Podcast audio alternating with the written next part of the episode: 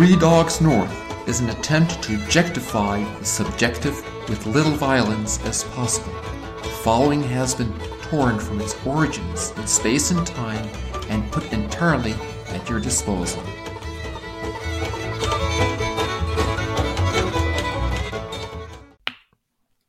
Here we go. Man, you'd think we've been at this for a while. All these technical difficulties. Mm. Well, we should at least pray. We should. I can pray. Father and the Son and the Holy Spirit. Amen. Amen. Jesus, we give you this time. Uh, thank you for your incarnation, um, coming to be with us, and just let us live in that reality um, today. That you've chosen us, that you want to be with us, and uh, we pray that some somehow your providence and grace may may help these words shared uh, reach someone else with with your love. So angels and saints come to our aid, especially little flower. Amen. Amen. Father and the Son, Holy Spirit. Amen. Amen. Amen to your amen. Amen. So how's it going, lads? Doing well over here. What about you, Rob? Doing good. Ready for Christmas. I love Christmas. It's great. We're ready to go. Christmas is great. It is. I watched um I watched a thing on Netflix the other night about Home Alone and the making of Home Alone. Hmm. It was very interesting. Do you know much about uh, John Hughes, the filmmaker who made a lot of famous movies in the late 80s, early 90s? No. No. He made like Breakfast Club, um, Ferris Bueller, Uncle Buck, 16 Candles, a lot of like the teen Mm-hmm. kind of stuff. And he, he had an idea. Macaulay Culkin was in Uncle Buck and he thought he was a funny kid and he had an idea for a, Hmm. a movie just with a kid, uh, which was not really done at the time. And uh, he was also a writing legend. He would write like a script a week. And so he pumped out Home Alone in like a few hours or whatever, maybe two days of writing. Wow. That's Yeah. crazy.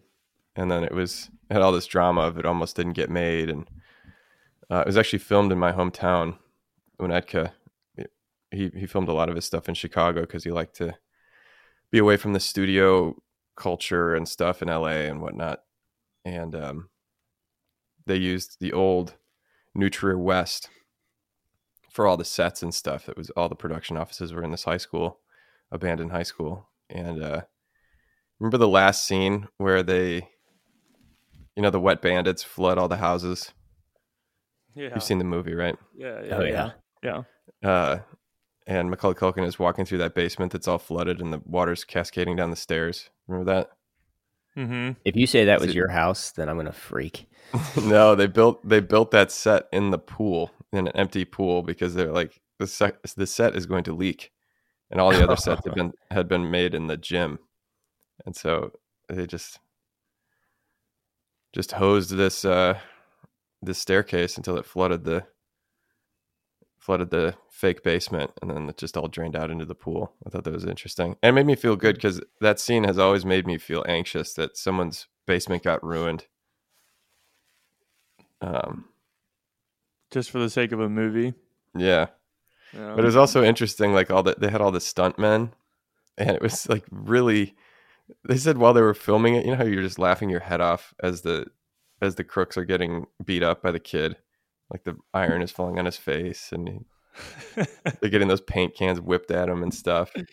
They said that as they were filming it like everyone including the director just closed their eyes when they did the stunts and there was no laughter on the set it was all just this really somber like are you okay are you okay and then they looked at it later and they're like yeah that's hilarious but at the time they were just worried they were going to break bones and no these way. stunt- these stuntmen are insane because they're all like Joe Pesci's stuntmen. Uh, you know, they're always like falling falling down the stairs and things like that, but it's all in this super dramatic, unrealistic way where they catch like four feet of air and then land straight on their back. Uh, he's like, I love it. I love doing it. I live I live for it. So funny. Whoa. I, think I have. movies that movies that made us or something like that. Hmm. I, I think I did a little little drive by to to see that house. Is I I can't remember all the suburbs in Chicago, but is it somewhat close to Evanston? Yeah. Uh, if you go up the lake from Chicago, it goes Evanston, Wilmette, Winnetka. Winnetka is where I'm from. Is there another house in Evanston that was famously a part of a movie? Mm, perhaps. No. Well, I know we went by. Rob, were you with us when we went by the Ferris Bueller house? I don't think so. The Oh, what, man. Cameron's house with the Ferrari? Yeah, with the, the the glass house in the woods. Is that that's somewhere in the suburbs? Yeah, yeah. Stopped by and saw that one, but I I think I did go and see that other Home Alone house, the the one that you're talking about. Just it's like located in a normal suburb. It wasn't anything out of the ordinary. Right. Do people They- live they- there? That's what they did. They just drove around the suburbs until they found a house that was like. They said they had to make it because the house is, is like is like a character in the movie. You know, he's home alone, and you have to. The two challenges were a you had to make it feel like the parents left behind a kid, but they're not bad people. You know, like you had to still like Hmm. the parents.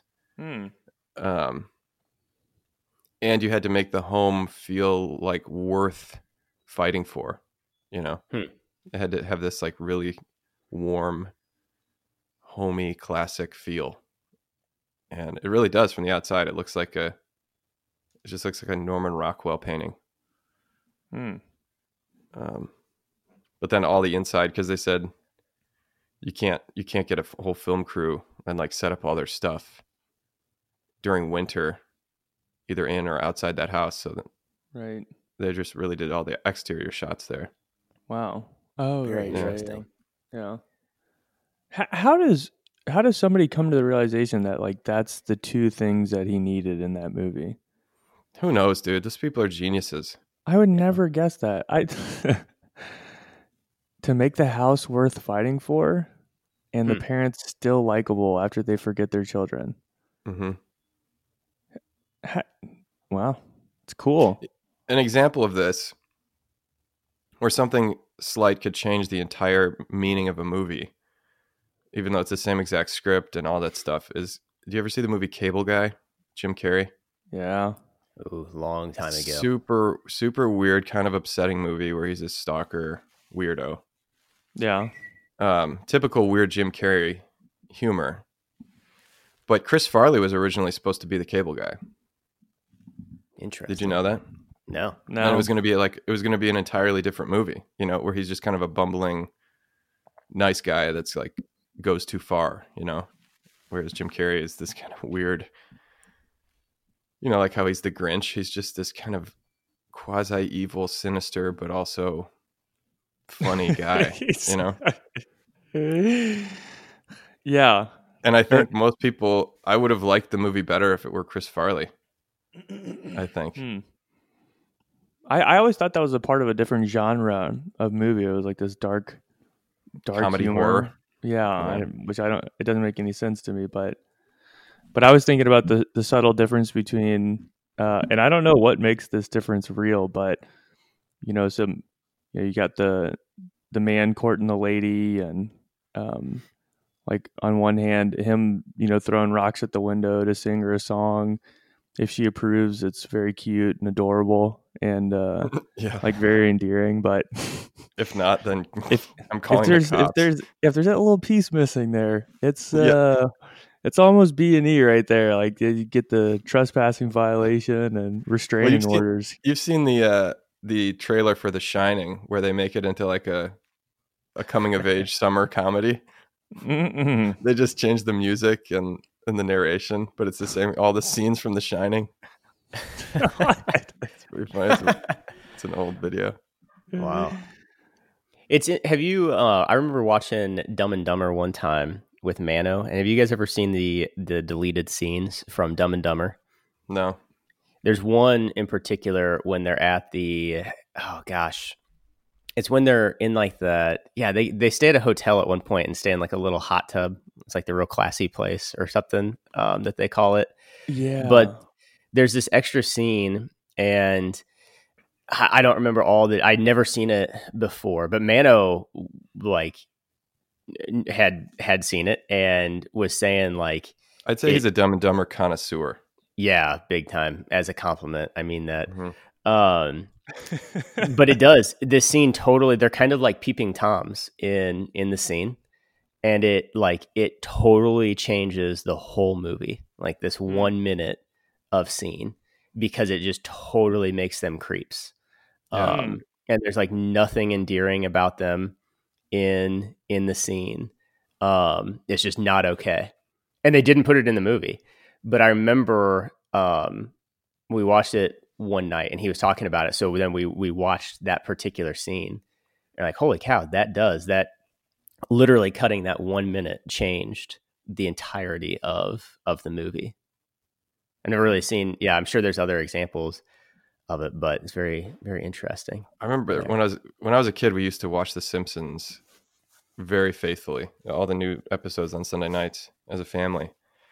And there was a time when Homer became, you know, how he has that relationship with Flanders, that he hates him, you know, and he like takes his stuff, and Homer's just this really inconsiderate, insensitive guy who's pretty selfish, but he's also kind of a friendly idiot. You know, he's just an oaf who doesn't really know what he's doing, and that's part of why he's inconsiderate. Is just because he's not smart. So you still like him because he's funny. Um, and there was some scene where he uh, he'd done something to ruin Flanders's yard or something like that, and then Flanders goes, "But Homer, did you have to salt the earth?" And uh, like it was just this extra joke but i remember all of us were kind of like oh that's mean you know like it, it was just a bridge too far where all of a sudden homer was not funny anymore. He was just cruel you know? Like it would have been funny that he had done this thing to ruin it because he just didn't know what he was doing or something like that or he was so busy doing his own thing that he just inconsiderately ruined flanders' yard but the the intent like you Mhm. can't salt the earth without meaning to senselessly ruin someone's stuff you know? It's Hmm. kind of like um michael scott you know? How like he he has to have these moments where you just love him. Like when he goes to see pam's art you know? And he just right. loves her art. Hmm. he's like that's our building and we sell paper. There are just these little moments in that show where you don't hate him you know? Even though he's so he's so unlikable otherwise as a boss then he has those moments like the day that jim has to take over and he, he screws everything up by trying to make everybody's birthday on the same day. And do you remember that episode? Michael comes back from his survivor man thing. Oh yeah. like, oh did you try to do everybody's birthday on the same day? Yeah yeah it's a rookie mistake. And he, all of a sudden you feel like this warmth from him. Man characters it's it's so wild they don't even exist but it is important that we like them Hmm. like the Man, we don't have to. There could be something else to go down there, but for when you were talking about the the stunt guys from um, Home Alone, have you guys seen the movie? It's what what's it called? Once Upon a Time in Hollywood with Brad Pitt and DiCaprio. Yeah, I have seen it. Mm-mm. It's a Tarantino flick. It's a yeah, it's one of the new. yeah i pretty much stay away from tarantino I I like Tarantino. I like he did Inglourious Basterds, didn't he? yeah i've seen parts of that I like that movie. Um, anyway, this one it's just interesting. Brad Pitt won the Academy Award for uh, best supporting actor in it, and in his speech, I remember watching his speech. Um, it's very short. It's got like some political stuff at the beginning, but overall, I thought it was pretty darn pretty darn good. Like concise and seemed pretty pretty genuine. Um, and but he talked about the character I can't remember the character's name that he won the Academy Award for playing. And I still remember he talked about like this guy, this guy's kind of ethos towards life because he the character in the movie is a stuntman for DiCaprio. Um, so he's just kind of this sidekick guy throughout the whole movie, and he talks about in it that his kind of whole ethos towards life was that he he assumed what I can't remember how he words it, but like he assumes the worst about people, but he looks for the best. And hmm. Thought like, man, that's a really actually kind of like accurate and kind of cool way to see the world. Cause I remember thinking it's a very like it's very like masculine, kind of caring character in the movie in a weird way. I don't know, there's some real depth to it. I, I um I thought it was cool that he won the Academy Award for it. Anyway, after seeing the movie, which is it's got it's classic Tarantino. There's some scenes that you're just like, what just happened?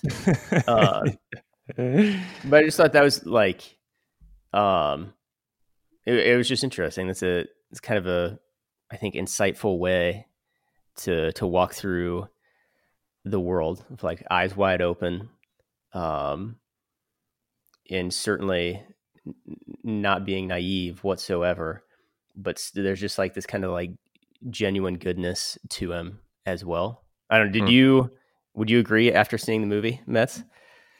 Yeah, yeah, and I I think um yeah he is he's this tough figure. He's he's kind of too cool for school and then eh, you know almost too cool for everything. But but he still ends up playing this kind of protector.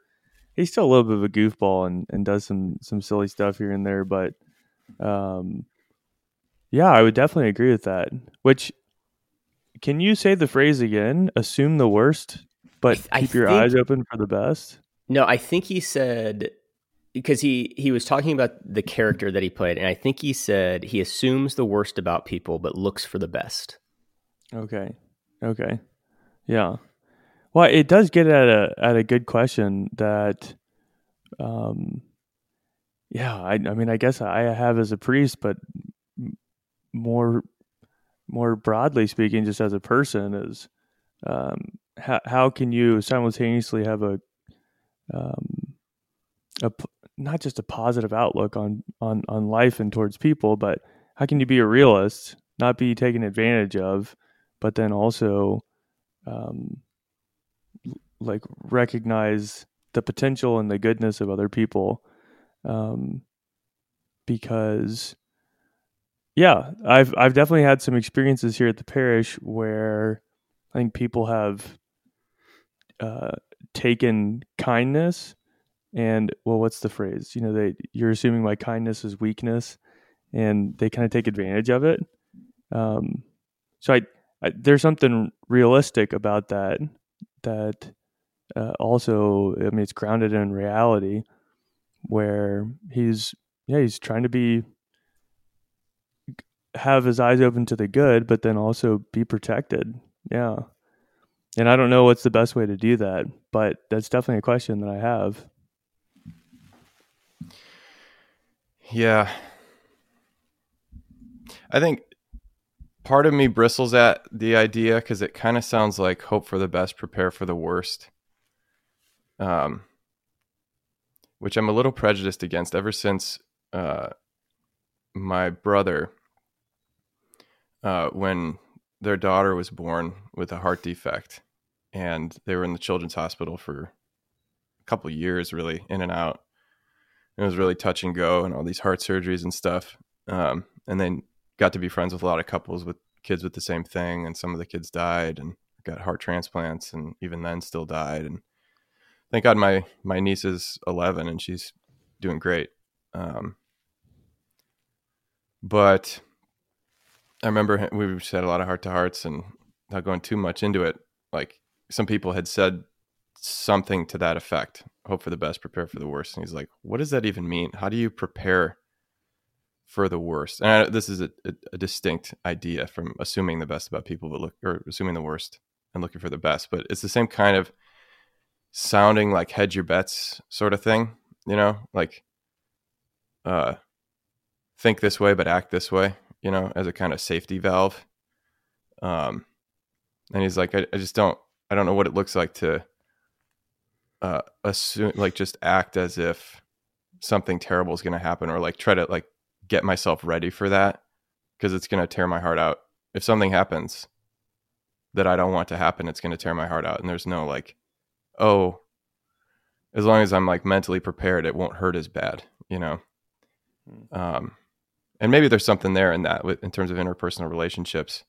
Um, like assuming the worst about people just kind of protects you from, like you're saying, Mike, with being taken advantage of or, or whatever. Um, I do think that there's some, there's some wisdom there. And I think as I've matured, poco a poco, um, that I, I am better at that. Like there's an integrity about it to me in that phrase. Like I'm just not going to go into the world naively.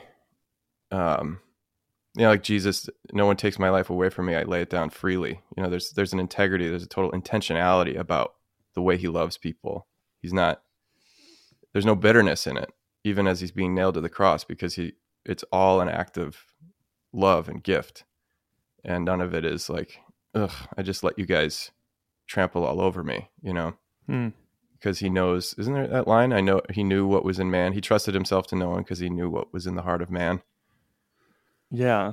Um, Yeah, it's something like that. It's a cool line. yeah, Maybe- it's like It's nobody-. Nobody had to explain the hearts of man to him Right. or yeah, something to that effect. But what it also makes me think of is this book I just started to read the other night, Thomas Sowell, A Conflict of Visions. It's about Whoa. ideological, political stuff. Have you ever heard of it? No. I- I've I've heard of Thomas Sowell. I haven't I haven't read that book though.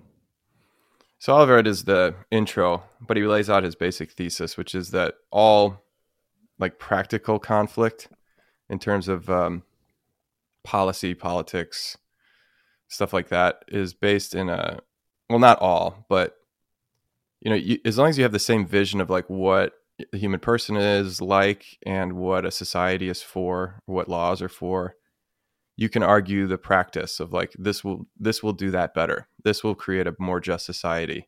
But if you're if you have a different vision about what a just society is or what laws are for, then you talk past each other because you know like the practical difference. Mike, you still there? Oh man, oh no. dang it! Well, Let's just keep, keep going. Maybe he'll catch in. He'll he'll cut back right. in. Um, I do kind of want him to hear this because this is going to be such gold. Yeah, man. It's I definitely he might not make it if he doesn't hear it. Yeah, You're right. You're right. Give him Shoot.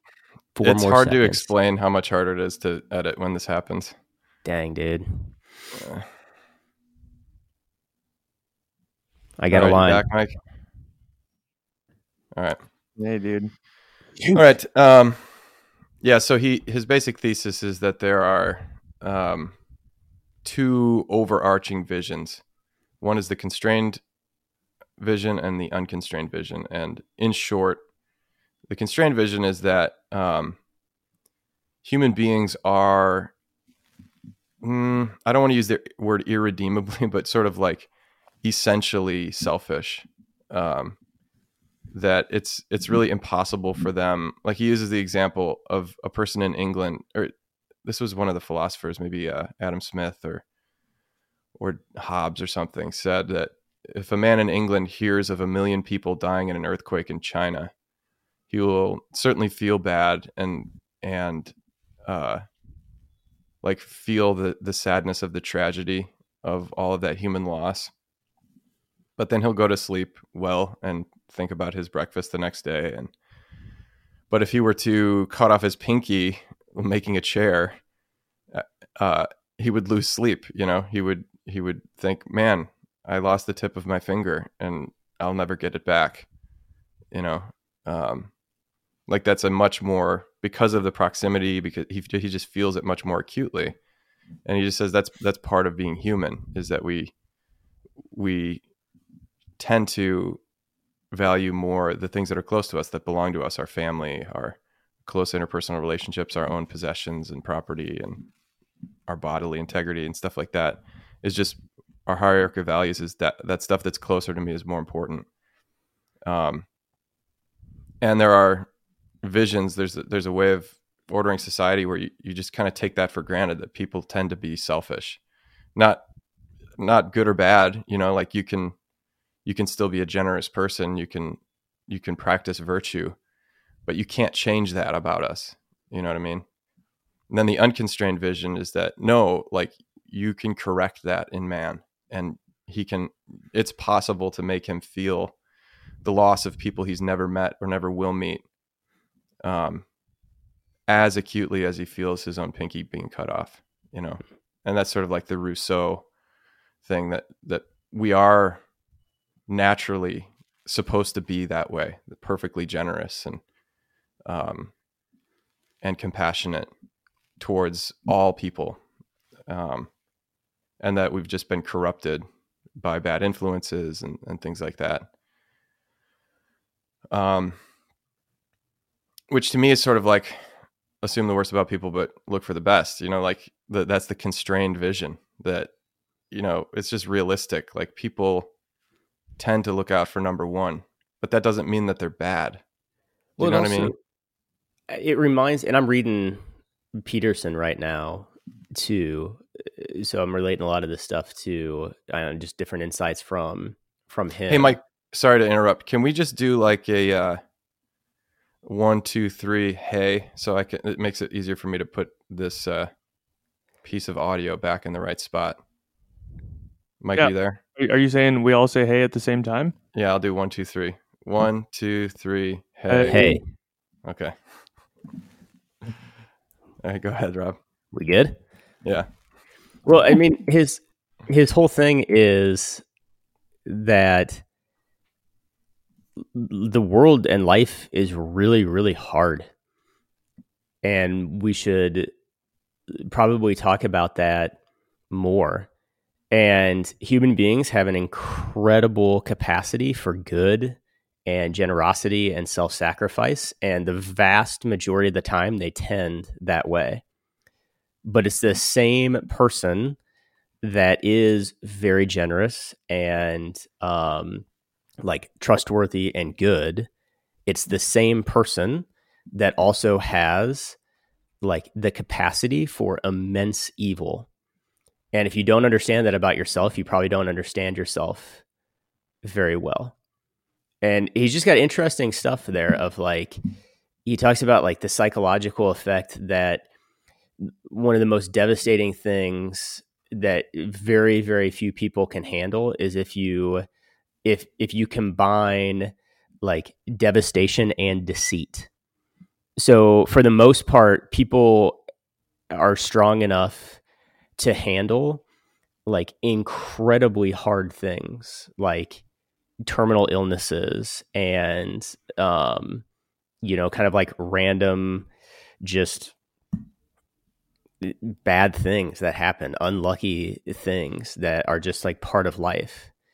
But if you combine if you combine that with deceit or like the capacity for human beings to hurt each other that is what will typically just like wreck almost anyone um and so i don't know it's just there i think there is some wisdom to to that of yeah I mean, that's that's just true i mean that's that's why like we shouldn't um become numb to the language of like a fallen world and how profound that is. Like that actually has it right. Of it's the same people that, um, yeah, can can live as saints. Like they also in this life will always have the capacity for like very real evil um in them which is kind of scary, but I think that like at least to me, honestly, like not to just like bring it right around to Christmas in a couple days, but um like that does to me make like just thinking and meditating on the incarnation um like way more potent and like actually like personal and profound than um than thinking about much else well, you know, here's the thing: is I think in in the Sowell thing, you were talking about Jordan Peterson just now. Is that right? his thing about Well, yeah, I said I've been reading him, and that's. I mean, Yeah, I, yeah. that yeah. was his. Yeah. Um, I think with Sowell, at least the way I understand it, is that it's he's not really even talking about the fall necessarily. Um, that that's the primary thing about the constrained vision is that we're fallen or that we're bad. No, no, no. And he If he wouldn't. I I put that in there of like that's Yeah. how that's how I'm relating it while reading. I hear it. you. Yeah. that makes sense. But like, what's what I think is the the third way, um, is the is the way of the incarnation, like you brought up, um, which is that God, who does love a million people in a different country just as much as he loves one person in England, because he loves everyone infinitely with a personal love. We can't do that because we're not God. We're we are we we have human loves, uh, which are you know formed by experience and affection and time spent with people and things like that. Like it just like we tend to love people more who have these sort of natural connection to us. You have your you have your kind of circles, you know, yourself, your family, your community, your nation, the world, you know, and there's like that hierarchy of of loves which is neither good nor bad, it just is, you know. And the way that Jesus comes into the world is in that thick network of relationships and and he has a mother and an earthly father and but he he sort of like puts the divine compassion and infinite love into the context of those particular human loves you know? So mary watching jesus die on the cross is a totally different experience than a roman soldier or even me and you because she breastfed fed this kid you know? She raised him taught him to read uh, you know has been with him for 33 years and like all of that natural love which binds a mother to a son is there but it's also ripped open by the the divine compassion that's on the cross dying for all of us you know?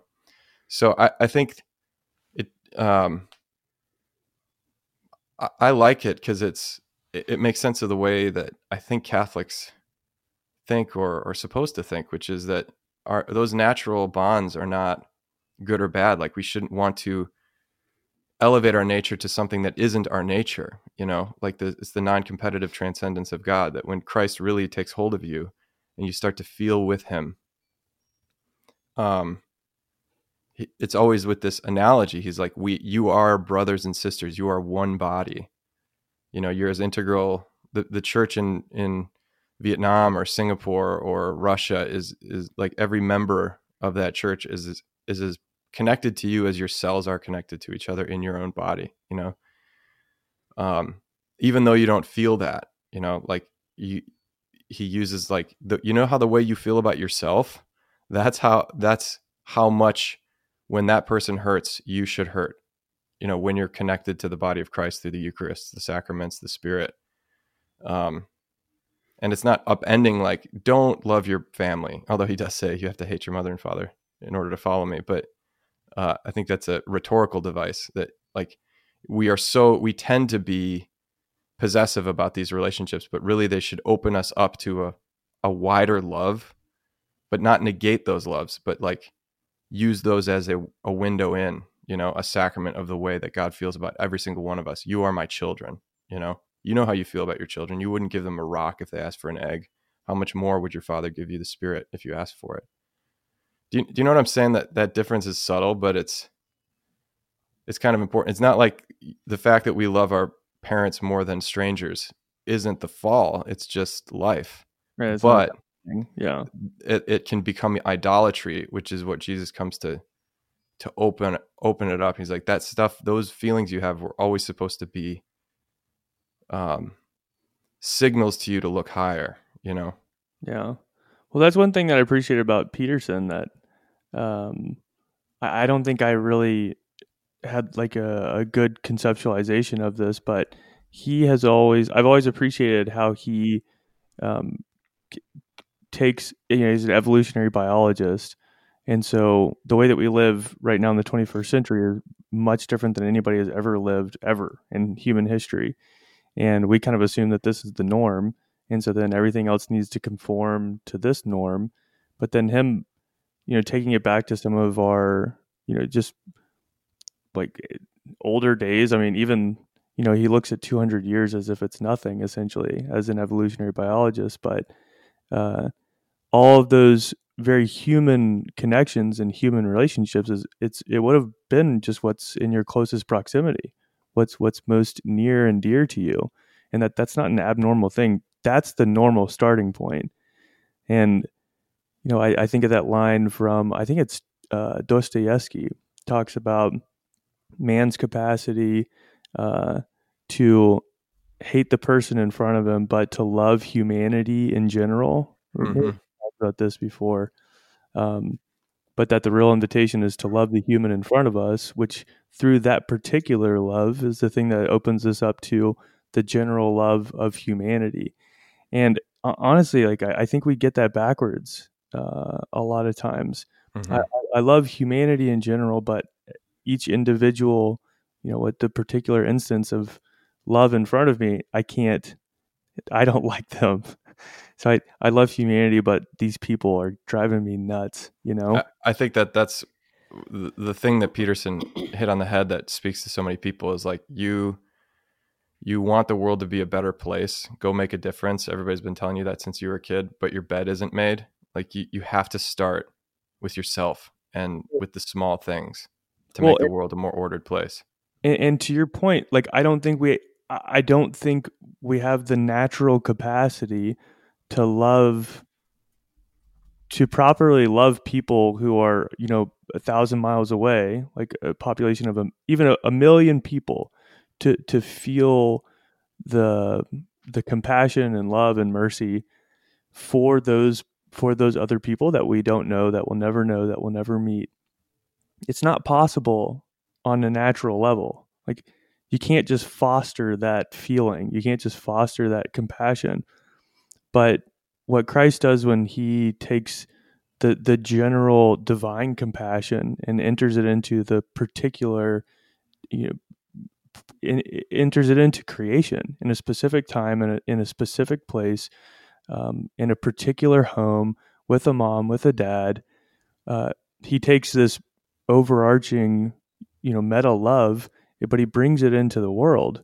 And then what I think that does is that gives us the capacity in the incarnation with Jesus that through our particular loves, we can actually enter into the divine love. And so, you know, you're talking about the connection between the body of Christ is that's the only way that that actually authentically happens is through loving Christ who then takes us you know because he entered into the particularity he can take our particularity and bring it into the divine into the sacred heart into the the the sweet divine life of god. But other than that like i have no capacity to love the people in other countries and overseas and it, it's impossible yeah. on on my own um it's hard enough with sanctifying grace, but to just do it because you have an iPhone and you can read news up to the minute all around the world, it's not, not going to do it. Yeah. it. That's not that's not real, you know. Which which I like it, it really does tie into I, I need to return back to the little way with Therese. That's been a big provocation in prayer. Just like really authentically living out the little way. Um, if if that's not the, the spiritual way of putting exactly what we're talking about. Um, I mean that that that's and all. I'll eat is. my hat. Then I will never. I'm not going to say that. I will make sure that you give me a hundred dollars.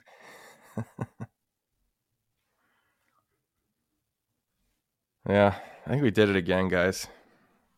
Solved it all.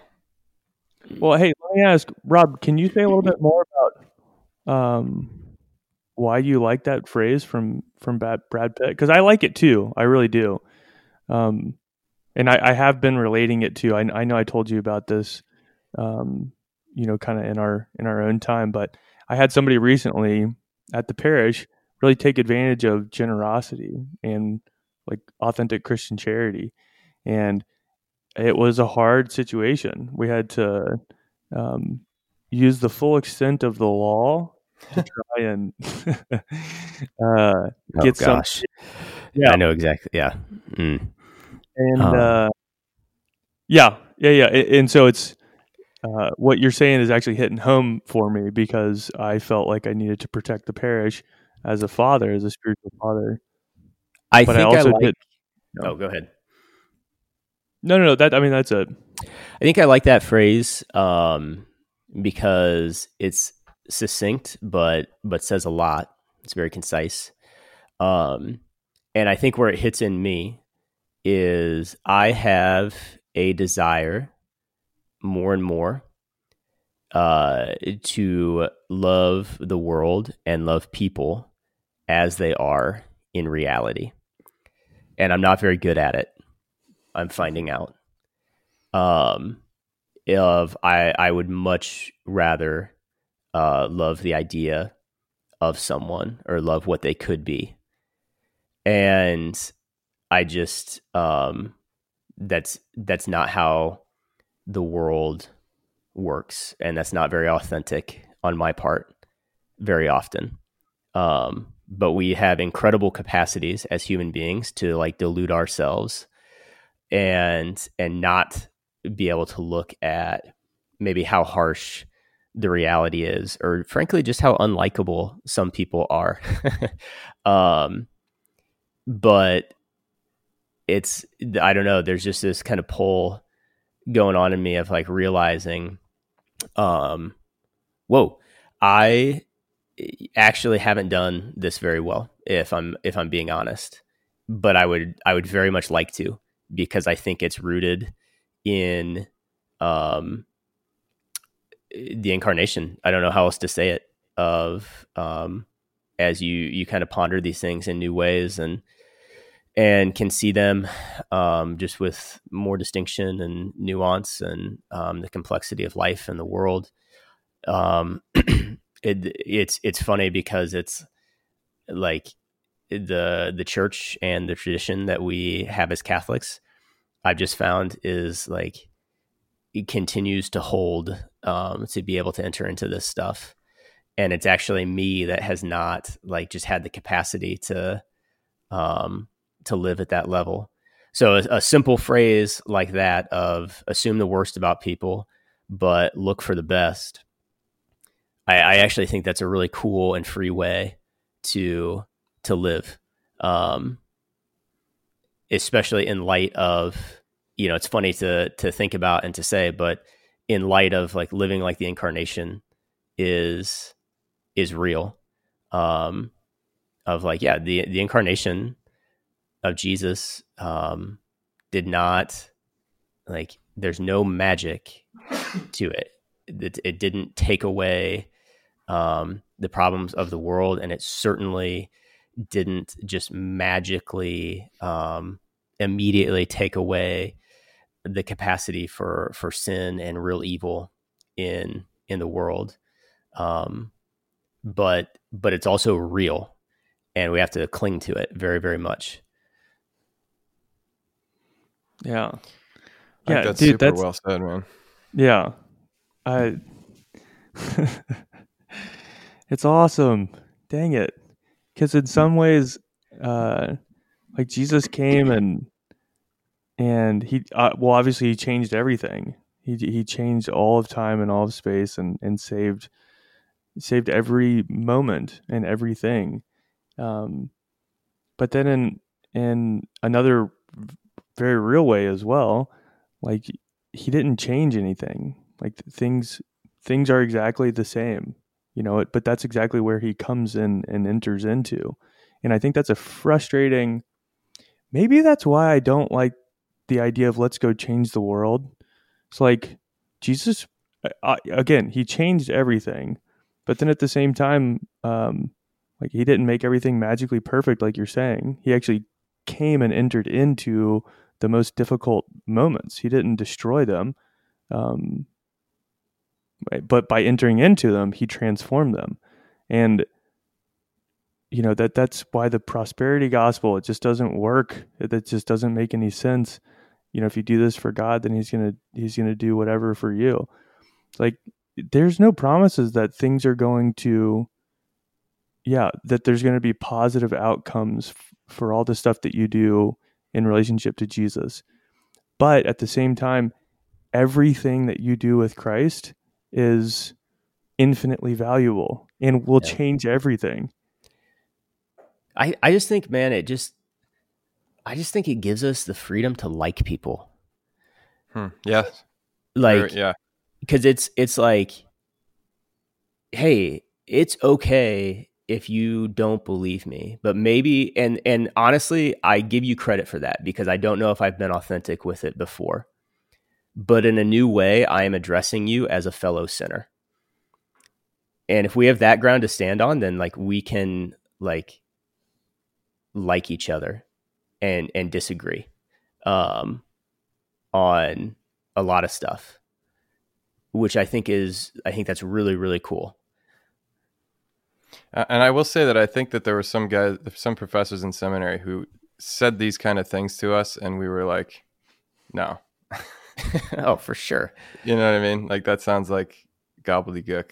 Um, I'm going out there to announce the gospel, and I have the truth. So, um, I'm going to go out there, and there was a there was a good kind of confidence in that. But I, I do think after six plus years of uh, being out here, that I, I very much sympathize with what you said. I, I would I would like to like people. I would like to just love them how they are actually, you know, instead of living for a, a way I think the church should be or the way the world should be or the way people should be. And like until then I'm gonna just live in this tension of like I will be happy when or I, I can settle down and, and be a part of this be a part of this drama when, you know, but like feeling things deeply, loving people, um, in the concrete it doesn't mean you have to give up your convictions you know in any Right. way it- in a, in a certain way it makes your convictions more pro- profound um, it makes you have to test them too you know that, that you give people the benefit of the doubt that you look for the best in everyone regardless of what they think regardless of even how they act um, Yeah, it, it makes me think of something that, that I had with um, what going through spiritual direction with Father Welter. Uh, he dropped a Mondo bomb on me that's been very very helpful, and been praying with it. I I preached on it a couple weeks ago, but I was asking him, did I bring this up on the podcast about me throwing a pity party for myself? And and what Father Walter's response was? Okay, well I, I was telling him, hey, hey how do I t- um, share what's going on in my heart with Jesus and talk to him authentically about like really how I'm feeling and, and what I think and you know, what I think about people and kind of how I'm judging the situation. And it seems like I have all these different reasons to to not rejoice, to not pray always, to not give thanks in all circumstances. Um, I think I was preaching on Paul Second Thessal- Thessalonians or something like that, and and I said, well, how how can I auth- honestly talk to Jesus about what's going on, but not just sit there and and like just throw a pity party for myself, uh, and and just kind of mope around like, oh, everything's hard. I, my life is so tough. Jesus, where are you? What are you doing? And he said, anytime that you're talking to Jesus about the way that things should be rather than the way that things are, he's like, you know, that's uh that's not reality. the should I thought well should may be the only place where God doesn't live. Uh and and it's because it's it's it's not real. And and actually when we live constantly in the should, we're almost standing outside of reality and and judging it. And and so there's a lack of acceptance and there's a lack of, of participation in in the real, which you know, ironically doesn't allow us to actually change it for the better. It doesn't allow God's grace to enter into it. And and so I now I come to prayer and I just like I have to stop myself when all the times when I say, "Hey, things are happening this way," but man, God, don't you think they should be different? Mhm. you, you know, and but instead actually accepting things the way that they are. this kid in our our book club we're reading power and the glory right now with uh me and a few of the students and meeting over zoom and uh This kid said something really insightful the other day. He was talking to somebody who who who who who who who who who who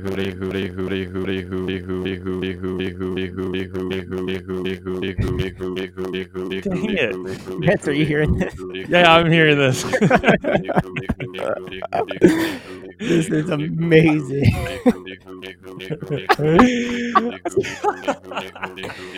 That's Jesus' Christmas present to me. Yeah. I am so glad that you can also hear that. Yeah. I hope it's recording us, just marveling. Connor, if you can hear us, our computers are just playing you on repeat saying the word hootie for some reason. And another thing. hey, Merry Christmas, dudes. I gotta go. Okay, bye guys. See up.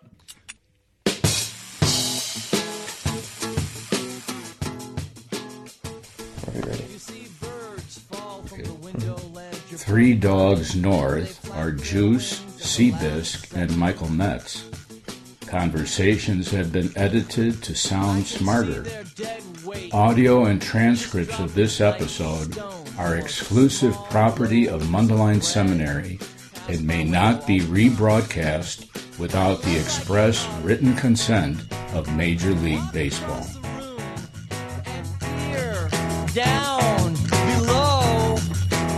I don't see their last second curves toward a horizontal flight. All these birds just falling from the Thank you, dog. Thank ducks. Good girl.